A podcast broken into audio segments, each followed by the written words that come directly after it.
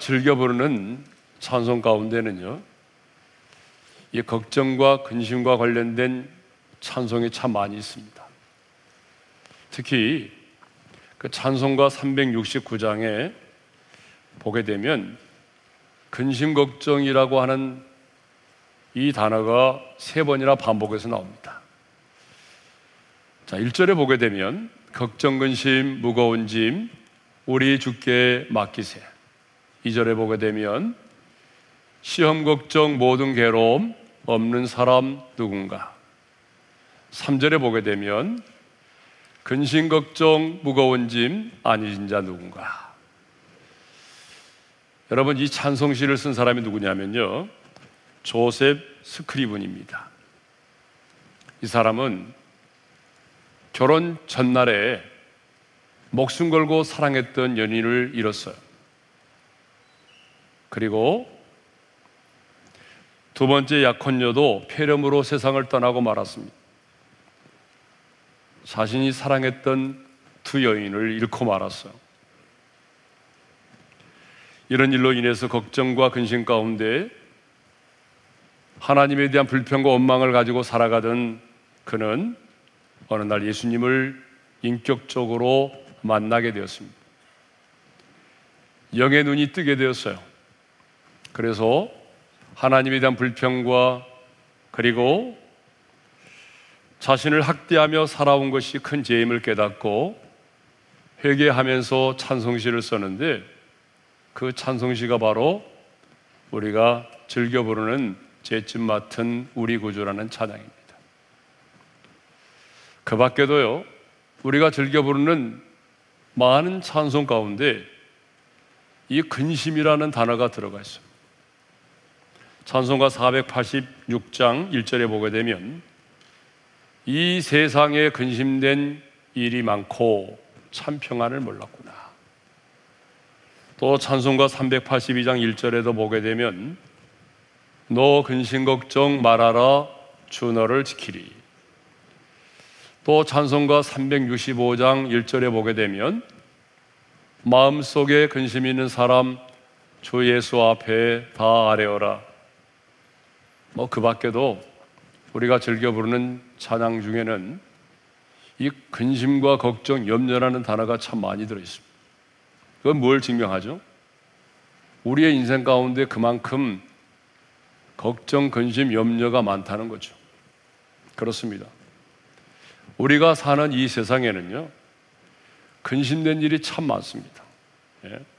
우리 중에 걱정과 근심과 염려 없이 인생을 살아가는 사람이 있을까요? 우리는 돈도 많고 건강하고 좋은 환경에 사는 사람을 보게 되면 저 사람은 근심과 걱정이 없을 것 같구나 라는 생각을 하곤 합니다. 그러나 그런 사람도 만나서 진지하게 마음의 문을 열고 대화를 나누다 보게 되면 우리보다 더 많은 근심과 염려가 있다는 것을 알게 됩니다. 성경에 나오는 하나님의 사람들에게도 근심이 있었습니다. 믿음의 조상 아브라함에게도 근심이 있었어요. 창세기 21장 12절의 말씀을 우리 함께 읽겠습니다. 다 같이요. 하나님이 아브라함에게 이르시되 내 아이나 내 여종으로 말미암아 근심하지 말고 사라가 내게 이런 말을 다 들어라. 자, 이 말씀을 보게 되면 믿음의 조상 아브라함에게도 근심이 있었나요? 없었나요? 있었습니다. 예. 기도로 사무엘을 낳았던 한나에게도 마음의 근심이 있었습니다. 사무엘상 1장 18절의 말씀을 읽겠습니다. 다 같이요. 이르되 당신의 여종이 당신께 은혜 있기를 원하나이다 하고 가서 먹고 얼굴에 다시는 근심빛이 없더라. 그러니까 기도하기 전에 엘리 제사장의 말을 듣기 이전까지는 마음에 근심이 있었다는 거죠. 자, 예수님을 대접하기 위해서 열심히 봉사를 했던 그 섬기는 일을 했던 마르다에게도 근심이 있었습니다. 그래서 동생이 자신을 도와주지 않는다는 이유로 불만을 표출할 때에 예수님이 이렇게 말씀하셨어요. 우리 함께 읽겠습니다. 다 같이요. 마르다야, 내가 많은 일로 염려하고 근심하나 몇 가지만 하든지 혹은 한 가지만이라도 족하니라. 여러분, 예수님께서 하신 말씀을 보게 되면 예수님을 사랑하는 마음으로 열심히 대접하기 위해서 일하던 마르다에게도 근심이 있었다는 거죠. 한평생 복음을 위해 살았던 사도 바울에게도 큰 근심이 있었습니다. 여러분 로마서 9장 1절의 말씀을 읽겠습니다. 다 같이요. 나에게 큰 근심이 있는 것과 마음에 그치지 않는 고통이 있는 것을 내 양심이 성령 안에서 나와 더불어 증언하노니 그랬습니다. 그러면 바울 안에 있었던 큰 근심은 뭘까요? 여러분 잘 먹고 잘 살기 위함이었을까요? 아니 남보다도 성공하고 예? 더 많은 업적을 남기기 위함이었을까요? 어떻게 하면 유대인들로부터 핍박을 받지 않고 편하게 복음을 전할 수 있을까 하는 것이었을까요? 아니었어요.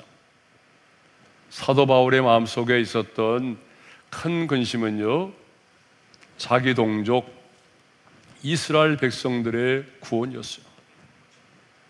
어떻게 하면 나의 동족 이스라엘 백성들이 메시아로 오신 예수를 믿고 구원받을 수 있을까? 여러분 이것이 바울 안에 있었던 큰 근심이었습니다.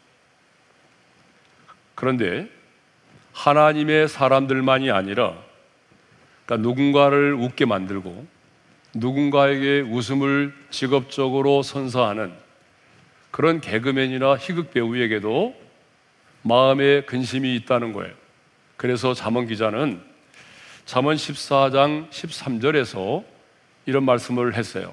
우리 함께 읽겠습니다. 다 같이요. 웃을 때도 마음에 슬픔이 있고 즐거움의 끝에도 근심이 있느니라. 여러분 맞죠? 여러분 직업적으로 사람들 앞에서 남을 웃기지만 웃을 때도 마음에 슬픔이 있다는 거예요. 예? 여러분 한 사람의 사진을 한번 보겠습니다. 그럼 이 사람 아시죠?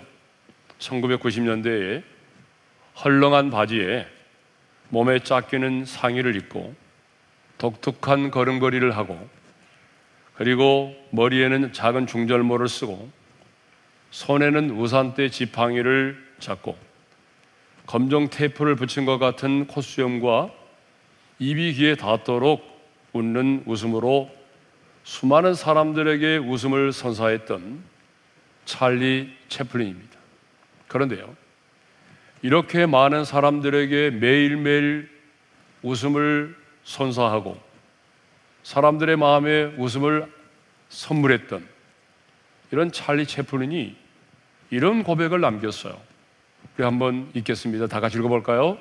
나는 평생을 희극 배우로 숱한 사람을 웃겼지만 실상 나 자신은 하루도 정말 기뻐서 마음속으로부터 웃어본 적은 한 번도 없었다.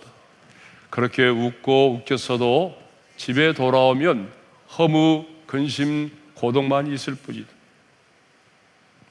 여러분 이것을 보게 되면 누군가를 웃기게 하는 사람의 마음에도 뭐가 있다는 거예요? 근심이 있다는 거예요. 허무가 있다는 거예요. 하루 벌어 하루를 사는 가난한 사람에게만 근심이 있는 것이 아니에요.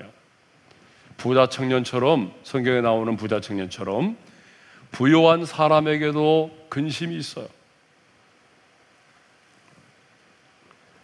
쪽방촌 고시원에 사는 사람에게만 근심이 있는 것이 아니라요. 120평의 아파트에 사는 사람에게도 근심이 있습니다. 여러분 많이 배우지 못한 사람에게만 근심 있나요? 아니에요. 많이 배운 사람에게는 근심이 더 많아요. 예? 아직 결혼하지 못한 사람에게만 근심 있나요? 아니에요. 결혼해서 가정을 이루고 살아가는 사람에게도 여전히 근심은 있습니다. 참 우리의 마음 속에는 그 수를 헤아릴 수 없을 만큼 많은 근심이 있습니다. 자녀, 물질, 건강, 직장 생활, 만남, 이별, 정말 수를 헤아릴 수 없을 만큼 많은 근심이 우리 마음에 있습니다. 본문을 보게 되면 주께서 제자들에게 이렇게 말씀하시죠. 너희는 마음에 근심하지 말라.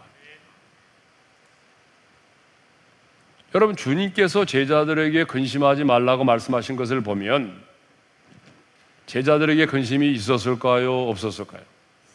제자들의 근심이 있었죠. 그러면 주님을 따르던 제자들에게 있었던 근심은 뭘까요? 성경을 보게 되면 제자들이 근심을 갖게 된 것은요. 바로 앞장 요한복음 13장에서 주님께서 제자들에게 하신 말씀 때문이에요. 그러면 어떤 말을 들었기에 제자들은 근심했을까요? 첫째로 너희 중 하나가 나를 팔리라는 말씀이었어요. 요한복음 13장 21절 하반절의 말씀을 읽겠습니다. 시작. 내가 진실로 진실로 너에게 이르노니 너희 중 하나가 나를 팔리라 하시니. 자, 예수님은 최후의 만찬을 하시은 다음에 너희 중 한 사람이 나를 팔리라고 말씀하셨어요. 가른 유다의 배반을 배신을 예고한 거죠. 자, 이 말을 들은 제자들은 충격에 빠졌습니다. 그래서 성경을 보게 되면 제자들이 서로를 보면서 의심을 했다라고 기록하고 있습니다. 자, 두 번째 말씀은 우리 주님께서 따라오지 못할 것으로 떠나리라는 말씀이에요. 요한복음 13장 36절이죠. 우리 함께 읽겠습니다. 시작. 시몬 베드로가 이르되 주여 어디로 가시나이까? 예수께서 대답하시되 내가 가는 곳에 내가 지금은 따라올 수 없으나 후에는 따라오리라. 제자들은요, 예수님 한 분만을 바라보고 배와 그물을 버려두고 심지어는요, 자기의 가족까지 버려두고 주님을 따랐습니다. 제자들은 3년 동안 예수님만을 바라보면서 여기까지 왔는데 이제는 예수님께서 자기들의 곁을 떠나신다는 것이에요. 그것도 제자들이 따라오지 못할 곳으로 떠나신다는 거예요. 제자들은 이렇게 생각하고 있었거든요. 이제 조금만 더 고생하게 되면 예수님이 왕이 되셔서 로마의 정부로부터 우리나라를 해방시키시면 이제 우리도 예수님 때문에 한 자리를 차지할 수 있을 것이라고 생각을 하고 있었어요. 그런 기대를 가지고 따라왔는데 예수님이 떠나시겠다는 거예요. 제자들이 따라올 수 없는 것으로 떠나신다는 거예요. 그러면 모든 것을 버리고 예수님을 따랐던 자신들은 어떻게 되는 거죠? 무슨 낯으로 고향으로 돌아가서 부모를 뵙고 고향의 친구들을 만난다는 거죠? 이런 생각을 하니까 마음에 막 근심이 파도처럼 밀려온 겁니다. 세 번째 말씀은 내가 세 번 나를 부인하리라는 말씀이에요. 요한복음 13장 38절의 말씀을 읽겠습니다. 다 같이요. 내가 내가 진실로 진실로 내게 이르노니 다 굴기 전에 내가 세 번 나를 부인하리라. 여러분 만일 수제자인 베드로가 예수님을 부인한다면 이 제자들의 공동체는 어떻게 될까요? 내가 이 반석의 교회를 세우겠다고 주님이 약속하셨는데 베드로가 예수님을 부인한다면 그토록 간절하게 사모했던 하나님의 나라, 주님의 나라는 어떻게 될까요? 그러니까 제자들은 근심할 수밖에 없는 거죠. 제자들은 이렇게 너희 중 한 사람이 나를 팔리라. 너희가 나를 따라오지 수 없는 곳으로 내가 너희를 떠나리라. 그리고 네가 세 번 나를 부인하라고 부인하리라고 하는 이 말씀 때문에 제자들은 근심 가운데 빠졌던 것이죠. 그런데요. 제자들에게만 이런 근심이 있을까요? 아니죠. 오늘 이 시대를 살아가는 아니 지금 하나님을 예배하고 있는 여러분의 마음 속에도 근심이 있다는 거예요. 그런데 우리의 근심과 제자들의 근심을 비교해 보게 되면 제자들의 근심이 훨씬 고상하다는 거죠. 적어도 제자들의 근심은요. 주님의 말씀으로 말미암는 근심이었잖아요. 그러나 우리의 근심은 주님께서 내게 주신 말씀으로 인한 근심이라기보다는 우리 안에 있는 욕심으로 말미암는 근심이 많아요. 사실 우리가 근심하고 있는 것 가운데 주님께서 내게 주신 말씀과 관련된 근심이 얼마나 될까요? 오늘 우리의 근심 가운데 하나님의 뜻대로 하는 근심, 영적인 근심은 얼마나 될까요?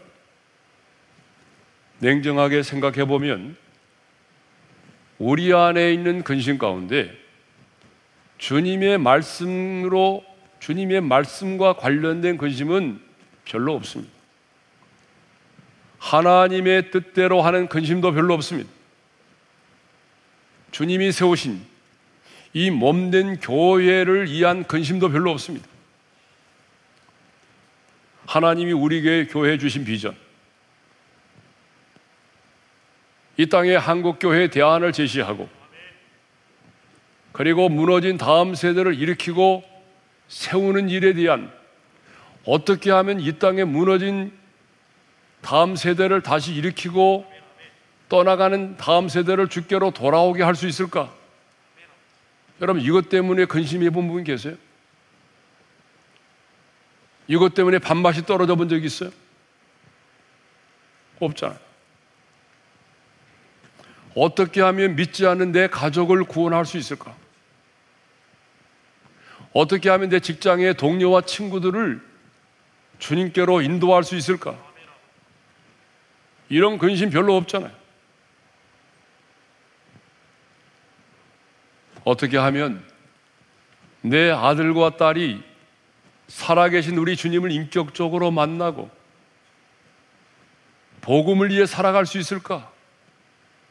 여러분, 이런 근심 별로 해본 적이 없잖아요.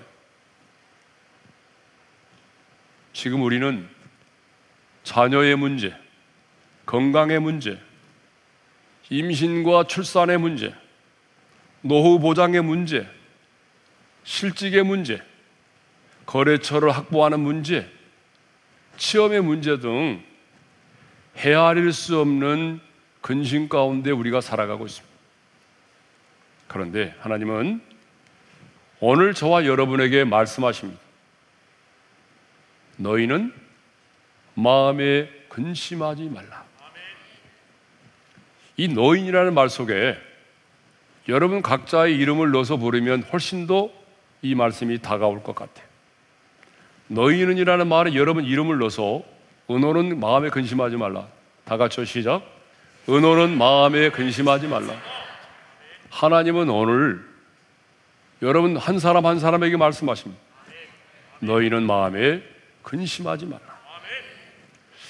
요한복음 14장 27절도 보게 되면 예수님은 내가 너희에게 주는 평안은 세상에 주는 것과 같지 않다라고 말씀하시면서 이렇게 말씀하십니다. 다 같이요. 너희는 마음에 근심하지도 말고 두려워하지도 말라. 여러분 이 말씀을 보게 되면 근심하지도 말라, 두려워하지도 말라. 이 근심과 두려움이 함께 사용되고 있다는 거예요. 이 말이 무슨 말인고 하면 근심과 두려움은요 뗄래와 뗄 수 없는 관계를 갖고 있다는 거죠. 동전의 양면과 같다는 거죠. 근심하면 여러분 두려워 떨 수밖에 없습니다. 많은 두려움은요 근심 때문에 우리 가운데 주어지는 것입니다. 그런데 주님은 오늘 우리에게 말씀하십니다. 너희는 마음에 근심하지 말라. 자, 그러면 우리는 왜 근심하지 말아야 될까요? 우리가 근심하지 말아야 될 세 가지 이유가 있습니다. 첫 번째 이유는요, 주님의 명령이기 때문입니다. 너희는 마음에 근심하지 말라. 여러분, 이 말씀은요, 명령형이에요. 그러니까 주님이 우리에게 하신 명령이라고요. 명령은 해도 되고 안 해도 되는 선택의 문제가 아닙니다. 그러니까 다른 사람은 이 세상에 속한 사람은 근심할지라도 염려할지라도 내게 속한 너희는 하나님의 자녀된 너희는 근심하지 말라는 거예요. 그런데 우리는 뭐 근심은 누구나 할 수 있는 것이지라고 생각을 하죠. 그리고 우리 안에는 근심을 대수롭지 않게 생각하고 너무나 쉽게 그 근심을 받아들입니다. 그러나 주님은 우리 한 사람 한 사람에게 오늘 명령하십니다. 너희는 하나님께 속한 너희는 마음에 근심하지 말라. 하나님의 명령이라는 거죠. 두 번째로 왜 우리가 근심하면 되지 않는가? 두 번째 이유입니다. 그것은 더 깊은 근심 가운데 빠지기 때문에 그렇습니다. 여러분, 근심은요, 우리 안에는 문제를 해결해 주는 것이 아니라 더욱더 많은 근심 가운데 빠지게 만든다는 거죠. 근심이 근심을 낳습니다. 근심하고 근심하게 되면 그 문제가 더 심각하게 우리에게 다가오는 거예요. 근심은요, 저 위에서 떨어지는 물체가 시간이 지날수록 가속도가 붙잖아요. 이것을 우리는 중력 가속도라고 불러요. 여러분 예를 들어 볼까요? 골프공을 있잖아요. 1000m 상공에서 떨어뜨린다면 어떻게 될까요? 지나가는 사람이 그 골프공을 맞으면요. 그 자리에서 즉사할 것입니다. 지나가는 자동차 위에 떨어진다면 철판으로 되어 있는 자동차도 구멍이 뻥 뚫리고 말 것입니다. 이 중력 가속도라는 게 있어요. 그러니까 근심이라는 게 시작할 때는 작은 것이지만 계속해서 근심을 하다 보게 되면 근심이 근심을 낳고 나중에는 감당할 수 없는 근심이 된다는 거예요. 근심은 꼭 여러분 뭐와 같으냐면 눈덩이와 같습니다. 여러분 눈사람 많이 만들어 보셨죠? 그 눈사람을 만들 때 어떻게 만드나요? 처음에는요 눈을 모아가지고 주먹만한 그런 눈을 만들죠. 이것을 계속해서 눈밭에서 굴리게 되면 눈이 붓고 붓고 해서 나중에 뭐가 되는 거예요? 커다란 눈덩이가 되는 거죠. 그걸 세우게 되면 눈사람이 되는 거예요. 우리 근심이 그렇다는 거예요. 시작은 주먹만 하 했는데 계속해서 근심하고 근심하고 그러면 근심이 근심을 낳고 그러면서 근심이 계속해서 붙어가지고 나중에는 커다란 근심이 된다는 거죠. 작은 파도가 큰 파도가 되듯이 여러분 우리 안에 있는 작은 근심을 방치하게 되면은 나중에는 더 큰 근심을 갖게 만드는 거죠. 그래서 나중에는요, 그 문제에 내가 매임을 당하게 되고, 심지어는 그 작은 근심이 자라고 자라서 나중에는 감당할 수 없는 큰 근심이 돼서 자신의 하나밖에 없는 목숨까지도 스스로 끊는 일이 벌어지는 겁니다. 그래서 근심하지 말라는 거예요. 근심하지 말아야 될 세 번째 이유가 있습니다. 우리가 근심하지 말아야 될 세 번째 이유는 근심이라는 게 아무런 도움이 되지 않는다는 거죠. 백해무익하다는 거죠. 근심과 염려는 우리의 인생에, 우리의 삶에 아무런 도움이 되지 않아요. 그래서 우리 예수님께서도 내 중에 염려함으로 그 키를 한 자나 더할 수 있느냐라고 말씀하셨어요. 여기서 말하는 키는요, 우리 신장을 말하는 것이 아니라 생명의 길이를 말해요. 그러니까 너희가 염려한다고 그래서 생명을 연장시킬 수 있느냐 그 말이에요. 그렇습니다. 근심과 염려는요, 우리의 건강을 해칠 뿐만 아니라 우리의 삶 전체를 파괴하는 무서운 힘을 가지고 있습니다. 그렇습니다. 근심과 염려는 우리의 영혼과 육체를 죽이는 독과 같습니다. 그래서요, 근심이 많은 사람일수록 심장병으로 사망할 가능성이 여러분 네 배나 많다는 거예요. 그러니까 빨리 돌아가시고 싶으면 근심을 하세요. 예? 그렇지 않은 사람보다 근심이 많으면 많은 만큼 예, 심장병으로 사망할 가능성이 4배 이상이 높다는 거예요. 근심이라는 말, 이 근심이라는 말을 거꾸로 읽으면 뭐가 되죠? 자, 근심을 거꾸로 읽으면 어떻게 되나요? 심근, 심근. 심근이 무슨 말일까요? 근심을 많이 하게 되면 그 스트레스로 인해서 심근 경색에 걸릴 확률이 많다 그런 얘기죠. 예? 그래서 영국의 대문호 셰익스피어는요 이런 말을 했어요. 근심은 생명의 적이다. 우리의 생명의 적이 누구냐? 바로 근심이라는 거예요. 근심은 생명을 단축시킬 뿐만 아니라 우리로 하여금 미래를 향하여 도전할 수 없도록 만들어요. 그래서 잠언 기자는 잠언 17장 22절에서 우리 잘 아는 말씀인데 이렇게 말씀했습니다. 다 같이요. 마음의 즐거움은 양약이라도 심령의 근심은 뼈를 마르게 하느니라. 여러분 근심이라는 독은 얼마나 강하든지 우리의 뼈까지라도 마르게 만든다는 거예요. 그러니까 근심과 염려는 문제 해결에 전혀 도움이 되지 않는다는 것입니다. 그래서 어떤 분은요, 이 근심과 염려를 흔들의자에 비유했어요. 여러분, 흔들의자 아시죠? 아무리 흔들의자에 앉아서요, 흔들흔들 해보세요. 앞으로 나아가는가. 여러분이 밤새도록 잠도 주무시지 않고, 예? 내 집에 있는 근심, 남의 집 근심, 밤새도록 근심과 염려를 해보세요. 한 발자국도 나가지 않아요. 흔들의자와 같아요. 또 어떤 분은 재미있는 이야기를 했더라고요. 이 근심과 염려는 뭐냐? 내가 자동차에 앉아서 시동을 딱 걸고 기어를 중립에 넣고 난 다음에 엑셀레이터를 밟는 것과 같다는 거죠. 여러분 가끔 그러신 적 있잖아요. 운전하다 보게 되면 중립에다가 기어를 넣고 엑셀레이터를 밟으면 어떻게 되죠? 소리만 엄청나게 크죠. 그리고 매연만 나오죠. 그리고 기름만 들어가죠. 기름만 허비하는 거 아니에요? 여러분, 중립에 기어를 넣고 엑셀레이터를 밟으면 차가 나가던가요? 안 나가죠. 여러분, 바로 우리 근심이라는 게 그와 같다는 거예요.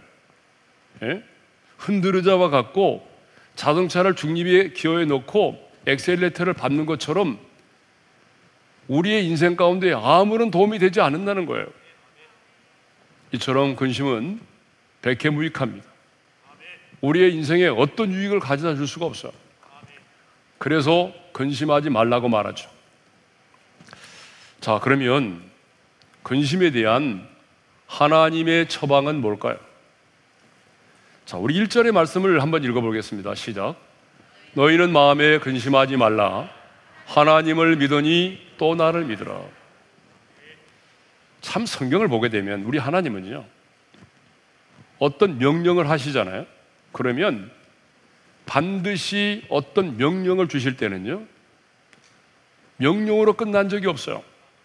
반드시 처방과 약속을 하시죠. 예? 자, 너희는 마음에 근심하지 말라. 여러분, 여기서 끝났다면 어떻게 할 뻔했어요? 그런데 하나님을 믿으니 또 나를 믿으라고 말하잖아요. 자, 너희는 마음에 근심하지 말라. 이렇게 말하면 대부분의 사람들은 마음속에 이렇게 반응합니다. 아마 여러분도 지금 말을 안 해서 그렇지 이 설교를 들으면서 방금 전까지 이런 생각을 했을 거예요. 누가 근심하고 싶어서 근심하는 줄 아세요? 저도 근심과 염려가 나쁘다는 것 알고 있어요. 내가 밤새도록 근심과 염려를 한다고 해서 이 문제가 해결되지 않는다는 것 내가 알고 있어요. 그런데 내 마음에서 근심과 염려가 사라지지 않는데 어떻게 하란 말이에요? 여러분 말씀드리면서 방금 그런 생각을 하셨어요, 안 하셨어요? 솔직히 말해 보세요. 대부분의 사람들은 다 마음속에 그런 생각을 한단 말이에요. 그렇습니다. 이 말처럼 여러분 우리 안에는 근심과 염려가 쉽게 사라지지 않아요. 그래서 괴테도 그의 작품 파우스트에서 이런 말을 했어요. 이 세상에서 가장 벗어나기 어려운 것은 근심이라는 막이다라고 했어요. 말은 쉽죠. 그렇죠. 그렇지만 우리 안에 있는 이 마음 속에 있는 우리 눈에 보이지 않는 이 근심과 염려를 이겨낸다는 것, 말처럼 쉽지 않다는 거예요. 그러면, 자, 어떻게 하면 우리의 마음 속에 있는 근심을 우리가 이길 수 있을까요? 어떻게 하면 우리 안에 있는 이런 근심과 염려와 불안과 두려움을 우리가 몰아낼 수가 있을까요? 여러분, 지금부터가 중요합니다. 근심을 이길 수 있는 유일한 방법은 믿음입니다. 여러분, 근심에 대한 하나님의 처방은 믿음입니다. 그래서 예수님은 뭐라고 말씀하십니까? 너희는 마음에 근심하지 말라. 그리고 이어서 곧바로 말씀하시죠. 하나님을 믿으니 또 나를 믿으라고 말씀하십니다. 이 믿음이라는 말을 두 번이나 사용하셨어요. 하나님을 믿으니 또 나를 믿으라. 참 신앙의 대상이신 하나님과 예수님 자신을 믿으라는 거죠. 그런데요. 여러분, 우리가 읽지 않았지만 11절에도 보게 되면 믿음이라는 말이 두 번 나와요. 우리 11절의 말씀을 한번 읽어볼까요? 다 같이요. 내가 아버지 안에 거하고 아버지께서 내 안에 계심을 믿으라. 그렇지 못하겠거든 행하는 그 일로 말미암아 나를 믿으라. 하나님 아버지를 믿고 나를 믿으라고 말씀하시죠. 이 말은요. 하나님을 믿고 또 별도로 예수를 믿으라는 말씀이 아니에요.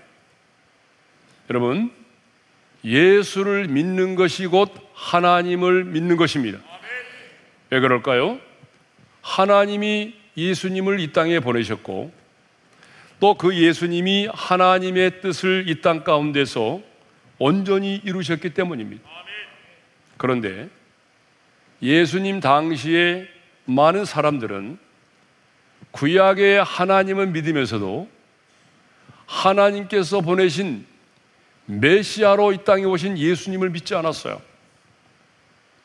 지금도 유대인들은 마찬가지죠. 그런데요, 오늘 우리들 주변에도 보게 되면 이렇게 말하는 분들이 있잖아요. 저는 신의 존재를 부정하지 않습니다. 신적인 존재를 인정합니다. 이렇게 말하는 분들이 의외로 많이 계세요. 그러면서도 예수 그리스도를 자신의 구주로 믿지 않아요. 또 어떤 분들은 이 우주의 질서를 보니까 예? 분명히 하나님이 세상을 만드신 것을 믿습니다. 이렇게 말하는 분들이 있어요. 그러니까 하나님이 천지를 창조했다는 사실을 믿는데요. 왜요? 설명이 불가능한 게 너무 많으니까. 하나님을 빼버리면 설명이 불가능한 게 이 우주자잖아요. 그래서 하나님이 창조하셨다는 것을 믿습니다. 이렇게 말하거든요. 그러면서도 길이요, 진리요, 생명이신 예수님을 믿지 않아요. 근데 여러분, 창조주 하나님을 믿는다고 말하면서도 길이요 진리요 생명이신 예수님을 믿지 않는다면 그 사람은 하나님을 믿는 사람이 아닙니다. 그 사람 역시 구원을 받을 수가 없어요. 오늘 우리 주님은 자, 마음속에 근심하고 염려하는 저와 여러분들에게 말씀하십니다. 더 이상 근심하지 말고 나를 믿으라고 말씀하십니다. 너 자신을 믿지 말고 주변의 사람들을 믿지 말고 돈을 믿지 말고 권력을 믿지 말고 나를 믿으라고 말씀하십니다. 그러면 자기 자신이 어떤 분이라고 말씀하십니까? 왜 나를 믿으라고 말씀하십니까? 내가 너의 모든 죄와 질병과 허물과 연약함과 저주를 짊어지고 십자가에서 죽지 않았느냐?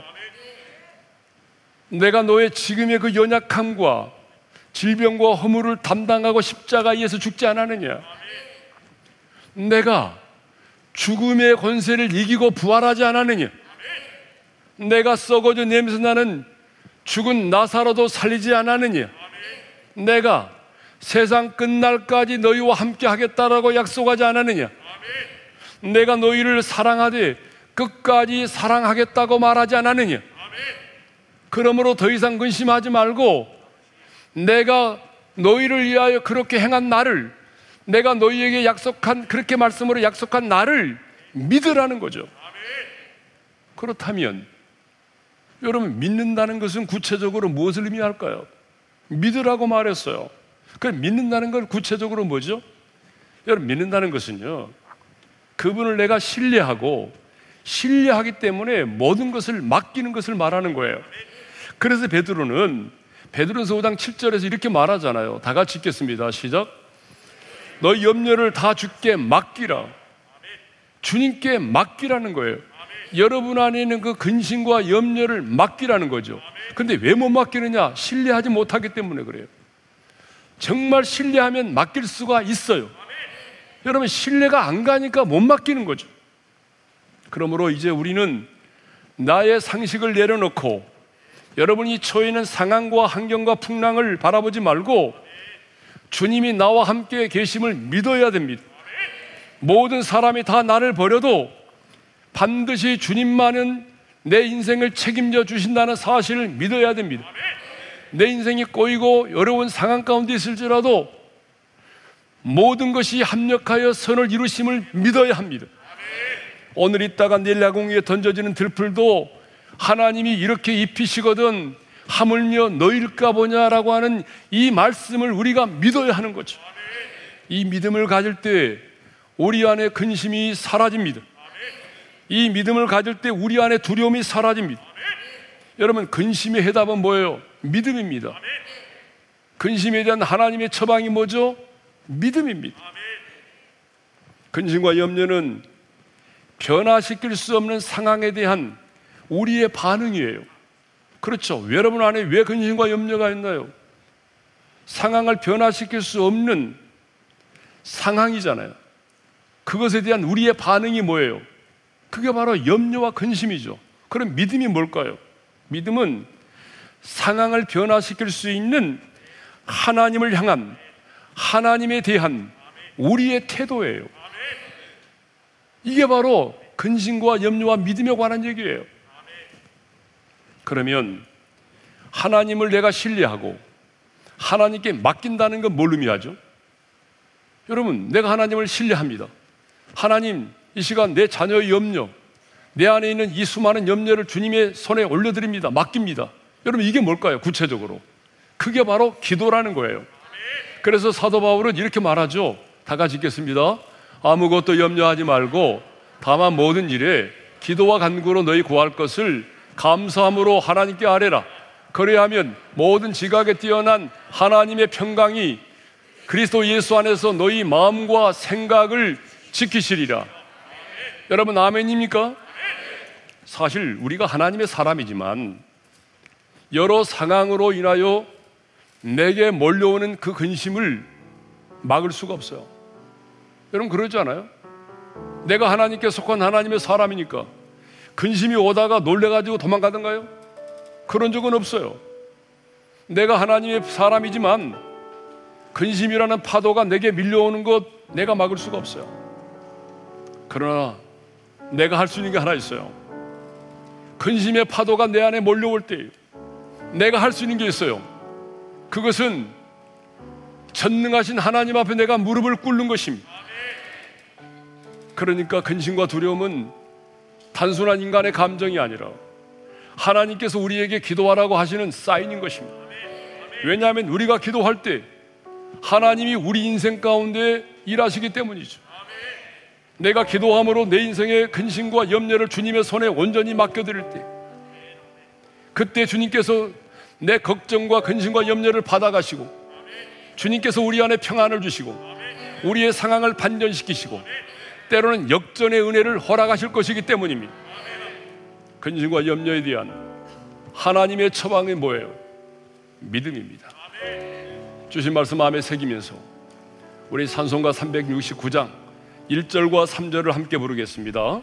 죄짐 맡은 우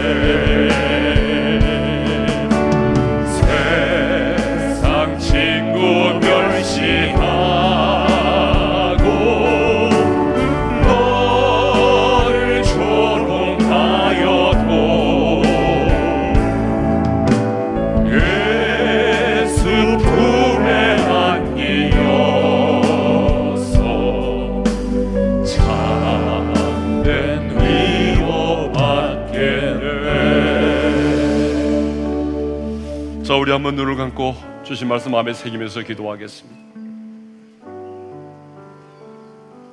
우리 안에 얼마나 많은 근심이 있습니까?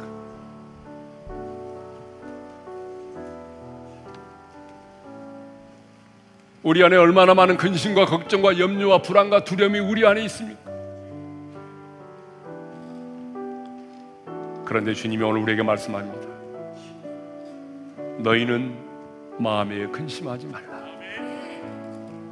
이 땅에 소망을 두고 이 세상에 속한 자로 살아가는 자는 근심할 수 있지만 내게 속한 너희는 나를 믿고 따르는 너희는 근심하지 말라는 거예요.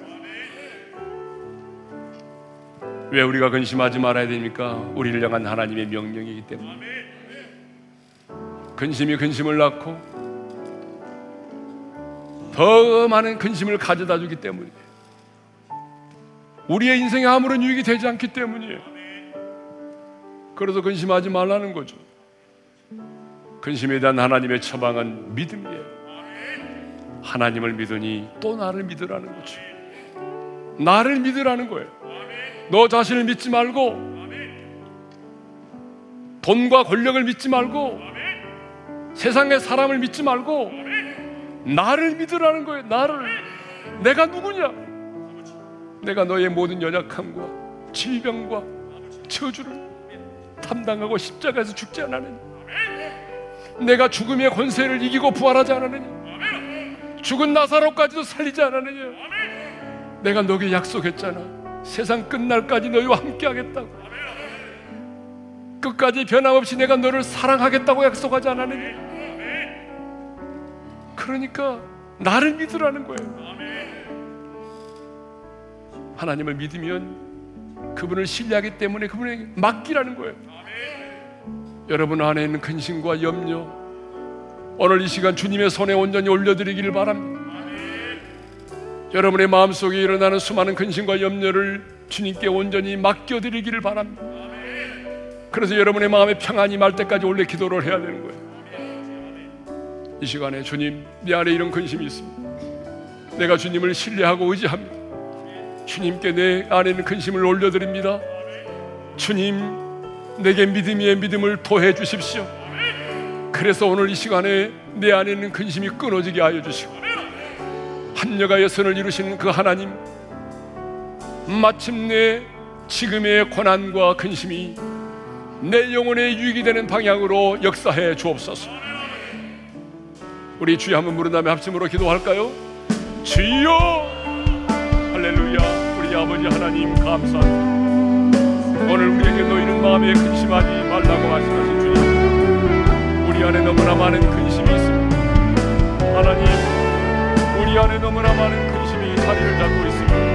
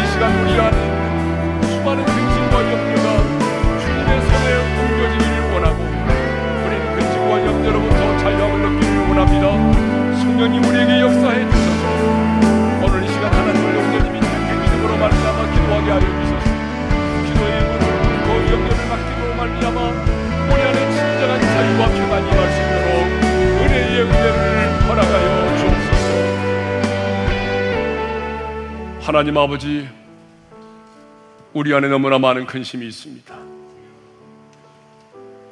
솔직히 하나님의 뜻대로 하는 근심보다는 세상의 욕심으로 말미암는 근심이 더 많이 있습니다 자녀 물질 건강 노후 보장 실직 취직 수많은 근심이 우리 안에 있습니다. 그런데 주님이 오늘 우리에게 말씀하여 주셨습니다. 너희는 마음에 근심하지 말라. 세상에 속한 사람은 근심할지라도 내게 속한 너희는 나를 믿고 따르는 너희는 근심하지 말라고 말씀하신 주님. 우리에게 믿음 위에 믿음을 도하여 주옵소서. 하나님을 온전히 신뢰하고 맡길 수 있는 믿음을 주셔서 이 시간 우리가 더 이상 근심의 노예가 되지 않도록 도와주시고 무릎을 꿇어 기도하며 주님의 손에 우리의 모든 근심을 올려내는 순간에 성령님 강력하게 역사해 주셔서 우리 안에는 근심들이 성령의 기름 부신 가운데 정복당하기를 원합니다. 끊어지기를 원합니다. 근심은 사라지고 염려와 불안과 두려움도 사라지고 우리 안에 놀라운 평안이 임하게 도와주옵소서. 이제는 우리 주 예수 그리스도의 은혜와 하나님 아버지의 영원한 그 사랑하심과 성령님의 감동, 감화, 교통 인도하심이 이제 하나님을 신뢰함으로 주님 앞에 무릎 꿇어 기도하여 우리의 모든 근심과 염려를 주께 올려드림으로 이제는 더 이상 근심과 염려의 노예가 아니라 근심과 염려로부터 자유함을 얻고 하나님이 주시는 평안을 누리며 살기를 소망하는 모든 지체들 위해 이제로부터 영원토로 함께 하시기를 축원하옵나이다. 아멘.